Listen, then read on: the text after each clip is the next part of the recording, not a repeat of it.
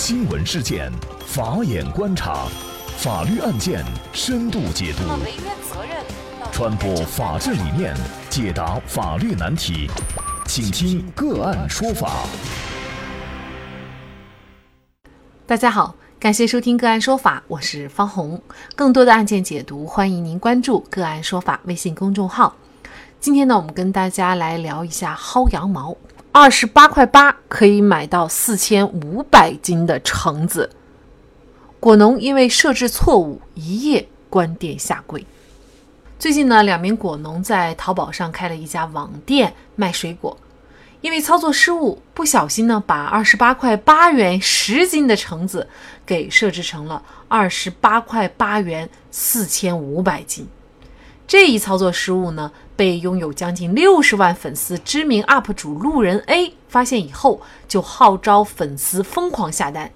于是几乎在一夜之内被拍几万单。等到淘宝店铺回过神来，才发现下单货物的金额涉及了七百多万。淘宝店铺一时间承受不住，向客户下跪，希望他们申请退款。然而，这位知名的 UP 主回应却让人愤怒。他声称没什么好说的，各凭本事，先到先得，鼓动粉丝投诉店家虚假宣传。之后，这名 UP 主又引导粉丝集体举报店家虚假宣传，卖家无法发货为由，依据平台规则拿取赔付保证金，致使果农十万块钱的保证金被扣完，一度被迫关店。而这一事件并非偶然。据报道，这名 UP 主呢有十几个三千人的羊毛群，其引导粉丝利用规则漏洞获得赔偿金或保证金，已经整垮了多家店铺。这种利用 bug 价恶意薅羊毛，或者干脆就是榨取投诉赔偿金的操作，绝对不是第一次，也绝对不是只此一家。那么，可怜的果农是否就因为一个设置错误？被搞得倾家荡产，却无处讨说法呢？薅羊毛案件不止一起，为什么有的案件法律支持薅羊毛，而有的案件法院认为是违法操作呢？那么就这相关的法律问题，今天呢，我们就邀请北京盈科昆明律师事务所合伙人、云南省首届十佳青年律师赵永志律师和我们一起来聊一下。赵律师你好，呃，主持人你好，感谢赵律师。那么，因为操作失误，果农一不小心呢，把自己整的刚开的店铺，最终却一夜之间十万保证金被扣完，一度被迫关店。那么，最终果农是否可以挽回损失呢？对这个事情，确实是他这个后果非常严重了。那么，在这个案例当中呢，我们可以看到，他不小心把这个十斤啊的橙子设置成了四千五百斤。这个交易肯定是显示公平的。那么在这种情况下，实际上对于果农来说，他是可以通过法律手段来解除合同，也就是说不履行这个合同不发货的，他还是可以保护自己的权益的。因为根据合同法第五十四条的相关规定，在这个交易显示公平的情况下，那么他是可以对这个合同进行一个撤销。但是他这个撤销实际上也是有条件的，呃，如果案例当中这个店主他发现了这个情况，那么现在明显履行合同对他是不利的，那他想要不履行合同或者是解除这个合同，他可以啊向法院呃主动申请撤销合同，呃，通过这样的方式来减少自己的损失。那么薅羊毛事件呢，其实也不仅仅是这一起诉讼到法院的，我们也看到有两个截然不同的判决。一例案件呢，是一家 Gap 的礼品卡专卖店。它这个网店呢是错把一千块钱的面值礼品卡标注为售价四百九十元，最后呢，因为他没有办法发货，就被消费者告上法庭。那么法院最后是判决呢，这样的一个买卖合同不成立，也就是这个交易行为不成立，所以呢，就判决这个礼品卡店呢补偿给消费者一百块钱，并且承担相应的案件受理费就可以了。但是呢，另外一起类似的案件就是网店错把一万多块钱的这个家具价格呢标做了一千多块钱，也就是说呢少标了一个零，那最终无法发货以后呢也是被起诉，那法院最终是判决呢这家网店啊要继续履行合同，也就是说呢他收了消费者一千多块钱，他就要把价值一万多的这样的一个家具交付给消消费者。那么为什么都是设置错误，但是最终？的判决却是大相径庭呢？呃，实际上这两个案件我也大概这个做了一个研究和关注。那我认为这两个案件它做出不同判决最主要的一个原因，特别是第二个案件，就法院最终支持了这个继续履行合同，让商家要发货的这个最主要的一个原因是在于，在庭审的过程当中，其实法院已经明示了商家有一个这样的权利，就是他申请撤销这个合同。在这个法律规定的范围之内，如果是确实本身这个合同是显示公平，继续履行呢，会给商家这边造成较大的损失，那么他是可以申请撤销的。但是当这个法院明示他有这个权利以后，呃，不知道商家是出于什么原因考虑哈，他放弃了这项权利，他可能是对判决结果特别自信啊，或者是什么其他的原因，他没有主动申请撤销。那么在这种情况下，如果商家没有主动申请对合同撤销，根据合同法的相关规定，那肯定法院会判决继续履行合同。你像第一个案例的话，法院认为合同并没有成立啊，没有成立的一个前提条件是商家及时的发现了他这个错误，并且在这个网页上啊公布，然后做了调整，也就是说他及时的在网页上呃告知了各个消费者说他那个。价格啊，是因为他这个设置错误，现在已经调整。那么他这种告知行为，呃，如果从法律角度分析的话，相当于呃，他发出的这个邀约，呃，他自己呢又做了一个调整。那么调整了以后，那么消费者如果按照他原来发的那个价格再下订单的话，就相当于是一个新的邀约了。那么这个时候双方的意见是不一致的，没有最终达成一致对价格这个问题，因此呢，合同是不成立的。所以法院就没有判决他履行合同。那我们也遇到有网友咨询，就是在网上买苹果手机，当时呢是说几百块钱的就一部苹果手机，但是拍下以后呢，商家也是告诉他标志错误，但是他认为呢这个商家是误导欺骗他消费，那么也使他呢错过了当时其他商家啊促销的一些活动。作为消费者，我们怎么来分辨？比如说商家他到底是失误导致的，还是说他就是一种欺骗诱导消费的行为呢？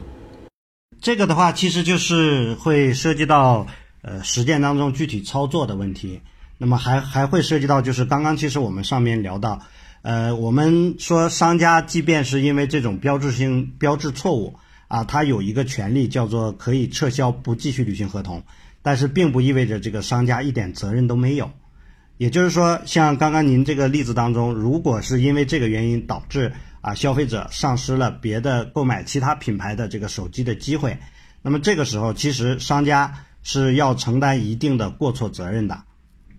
啊，也就是说他要对消费者进行一定的这个补偿或者是赔偿。当然，这个具体认定是商家到底是在做活动，是他真实的这个意思的一个表示，还是说他是操作失误把这个价格打错了，那可能要根据具体的当时的情况和环境啊来认定和分析。比如说，呃，是否是在这个促销的这个活动期间？呃，另外，它这个价格明显偏低的情况下，它有没有做出一个合理的解释？比如说，我们是活动促销，所以啊，一共有几百台是这么低的价格，先到先得等等。如果他已经有了这种清晰或者是明确的解释，能够让消费者合理的相信或者是认为他这个。呃，虽然价格明显偏低，但是符合我们的一个基本的判断，它是为了促销，为了做活动。那么这个时候，商家就应当承担这个发货的责任。也就是说，双方都是真实的意意思表示的时候，这个合同